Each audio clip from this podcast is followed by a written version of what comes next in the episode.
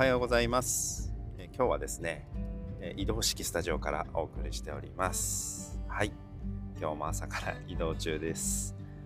えー、昨日ですね、えー、撮影の仕事に行ってきますというお話をしました。えー、まあ、午後から、午後前かな、から出発して、え富山の方で撮影をしてきました。まあ、のお店のねオープンに伴って、まあ、その PR に使う、えーまあ、短尺のですね動画の、ま、撮影と、ま、その編集をして、ま、お渡しするっていう形なんですけれども、まあ、あのやっぱり初めて行く現場で、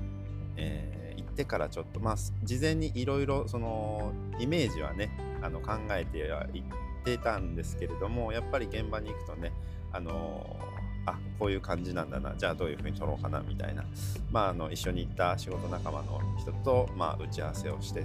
まあ、こんな感じにしようとかってしながら撮影をしたんですけれども、うん。まあ、やっぱり、まあ、慣れてないっていうのもねもちろんあるんですけど難しいですね。いろいろ本当試行錯誤で、えー、やってるなっていう感じもありつつもっといろいろ勉強しなきゃなと思う部分もたくさんあってもっと上手に撮れるようにえー、とか、まあ、いろいろ指示とかねこういう風にしてくださいとかもっといい絵を撮るためにいろいろこう、まあ、自分自身学ばなければなっていうのをねまた痛感した一日でもありました。はいまあ、撮影云々の話もねまたちょっと別の機会にしたいなと思います。えー、今日はですねうーん、まあ、前回の、まあ、クラウドファンディングにちょっとまあ、えー、関連した内容でもあるんですけれども、まあ、やっぱり数のあるもの数物を作る時に、まあ、思うこと思ったことみたいな感じでですねお話ししたいと思います。まあ、僕普段その修理とかメンテナンス系の仕事をしてるので新しく、まあ、製品を作るっていうこと自体があんまりないんですよねその仕事として なのでそもそもまあ1つ2つとかねそう少ないものを作るっていう経験自体も少ない中で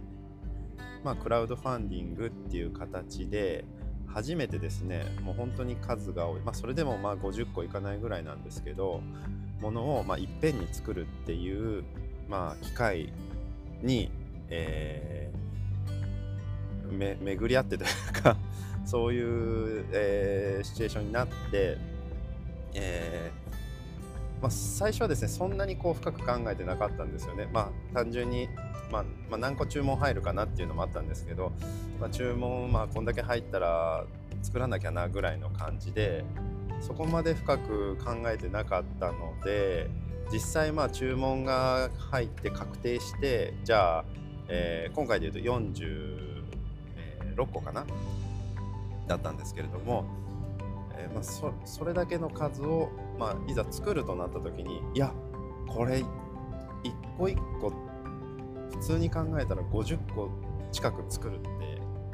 大変だなって なんかそこでこう目の当たりにした時に、えー、大変さをちょっと感じていやどうしようかなと。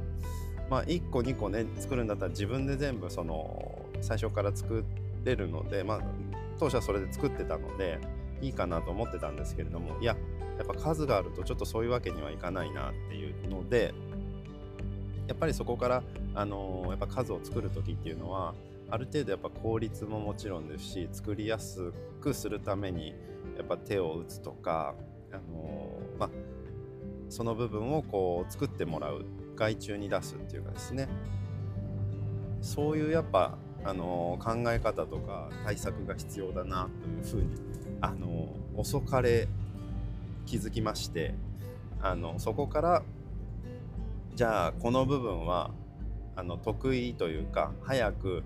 えー、作ってくる綺麗にしかも綺麗に同じものを、えー、同じクオリティで作ってくれるところがあるっていうそこに、まあ、こういう形でこれを作ってくださいっていうふうに、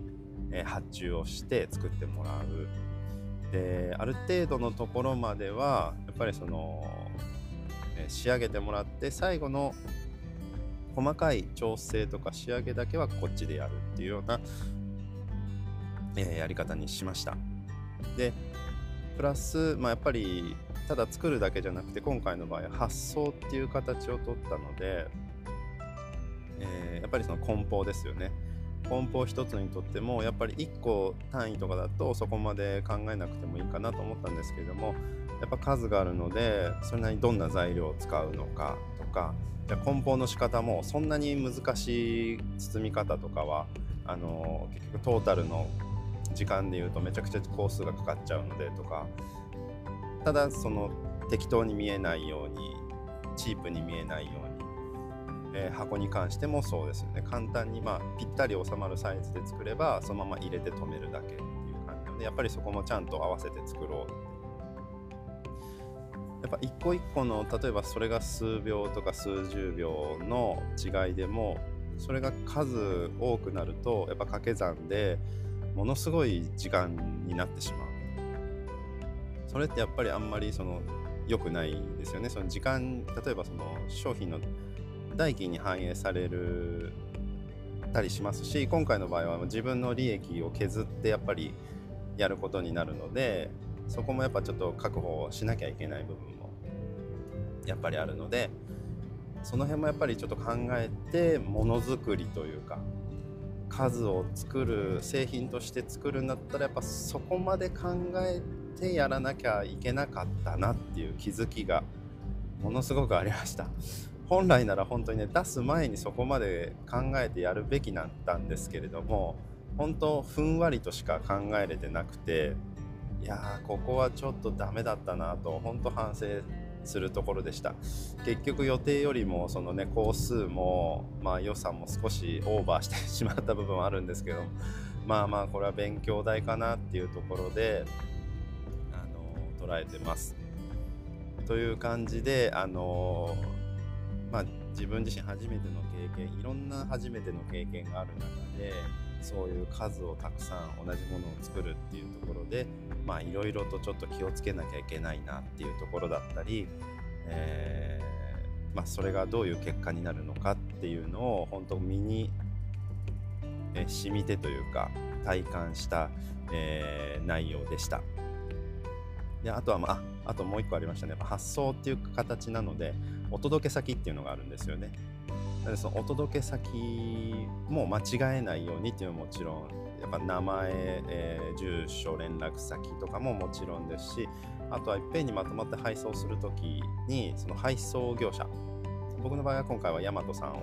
えー、使わせていただいたんですけれども、まあ、どういう、えー、送り方があるとか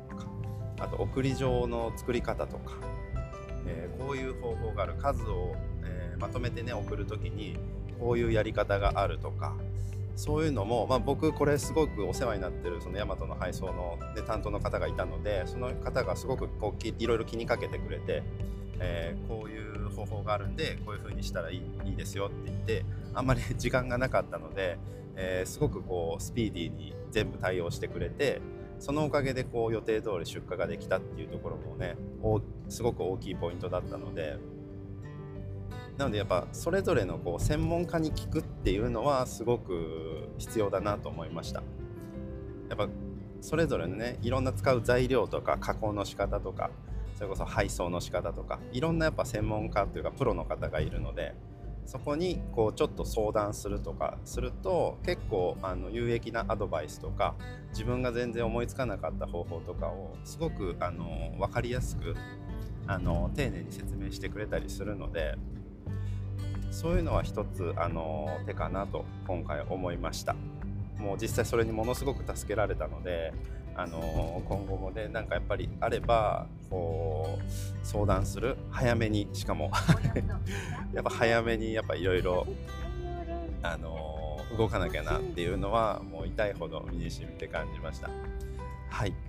まあ、という感じでですねあのクラウドファンディングを通して、まあ、数をいっぱい作る製品にえー、携わってみてちょっと思ったこと反省点などなど、えー、いろいろちょっとお話をさせていただきました。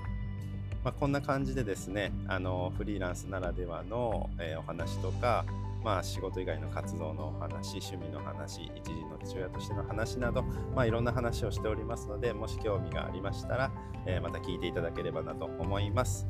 今日はこの辺りで終わりたいと思います。今日も一日のんびりいきましょう。ではまた。